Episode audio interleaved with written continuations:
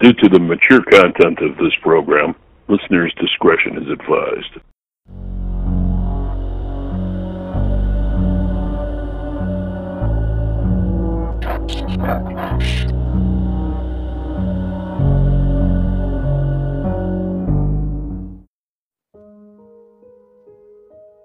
Son, we need to have a chat about internet safety.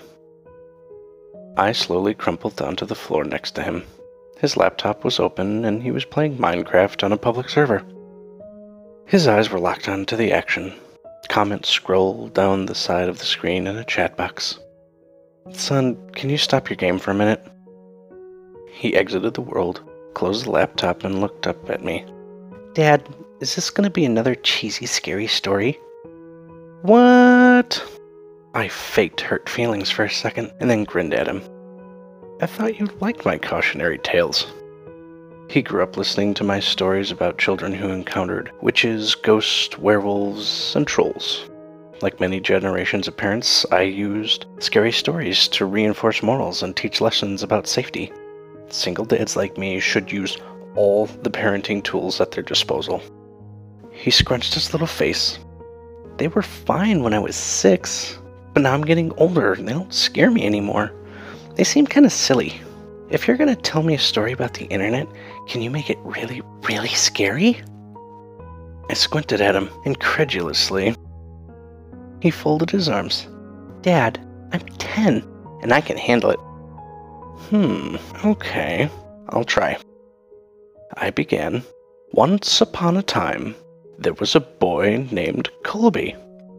His expression indicated that he wasn't impressed with the terror of the introduction. He sighed deeply and settled in for one of Dad's cheesy stories.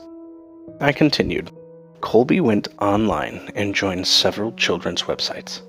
After a while, he started talking to other kids in-game and on the message boards. He made friends with another 10-year-old boy named Helper23. They liked the same video games and shows. They laughed at each other's jokes. They explored new games together. After several months of friendship, Colby gave Helper23 6 diamonds in a game they were playing. This was a very generous gift. Colby's birthday was coming up, and Helper23 wanted to send him a cool present in real life. Colby figured it wouldn't hurt to give Helper23 his home address, as long as he promised not to tell it to any strangers or grown-ups. Helper23 swore he wouldn't tell anyone, not even his own parents, and set about mailing the package. I paused the story and asked my son, "Do you think that was a good idea?" "No," he said, shaking his head vigorously. In spite of himself, he was getting into the story. Well, neither did Colby. Colby felt really guilty about giving away his home address, and his guilt began to grow and grow. By the time he put on his pajamas the next night, his guilt and fear were larger than anything else in his life. He resolved to admit the truth to his parents. The punishment would be steep, but it was worth it to have a clear conscience. He squirmed in his bed, and he waited for his parents to tuck him in. My son knew the scary part was coming up.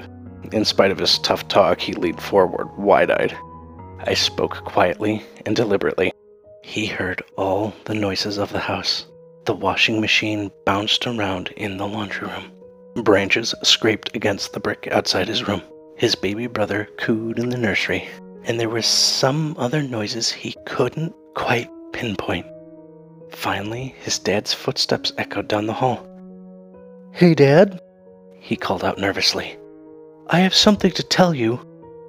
His dad stuck his head in the doorway at a weird angle. In the darkness, his mouth didn't seem to move, and the eyes were all wrong. "Yeah, son." The voice was way too off, too. "Are you okay, Dad?" the boy asked. "Uh-huh," sung the father in this strangely affected voice. Colby pulled the covers up defensively. Is Mom around?" "Here I am!" Mom's head popped into the doorway below Dad's. Her voice was an unnatural falsetto. "Were you about to tell us that you gave your home address to Helper23? You shouldn't have done that!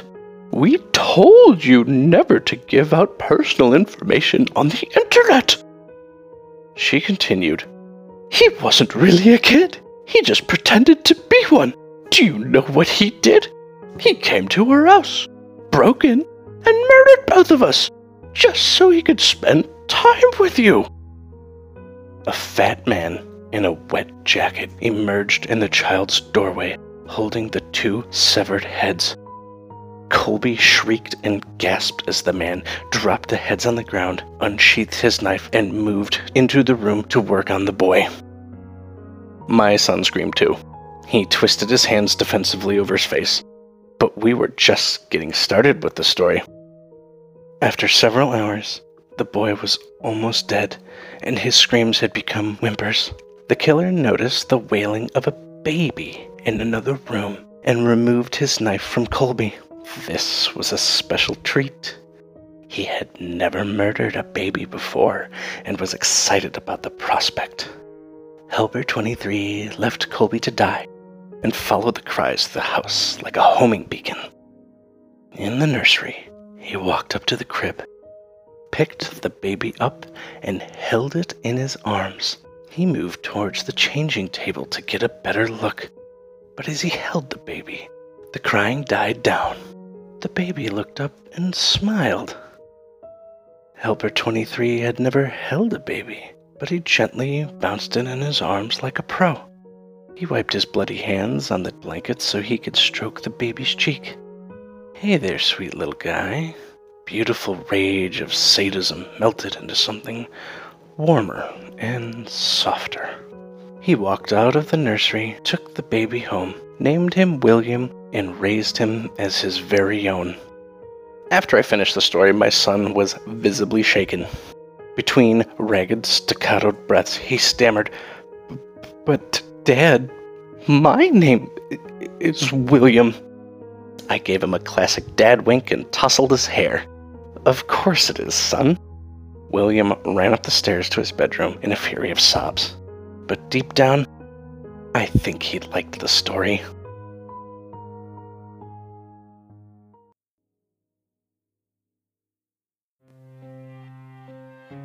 Hey there, listeners. Is a busy schedule, countless work hours, or just life in general getting in the way of a good read? Well, we've got something special for you. Thanks to our sponsor and partner, Audible, all of you can get a free, yes, that's right, free audiobook if you sign up for Audible's monthly audiobook subscription and use our link in the description box below, or visit http://www.audibletrial.com/depthofdarkness. You'll not only have access to thousands of amazing audiobooks at an insanely good price, but you'll also be supporting our podcast. It's a win-win for everybody. And if you decide to discontinue the monthly subscription, it's no hassle at all. Audible even lets you keep your free audiobook and other books you have in your library. How awesome is that? So head on over to Audible by clicking the link below and get yourself started off with a free audiobook today.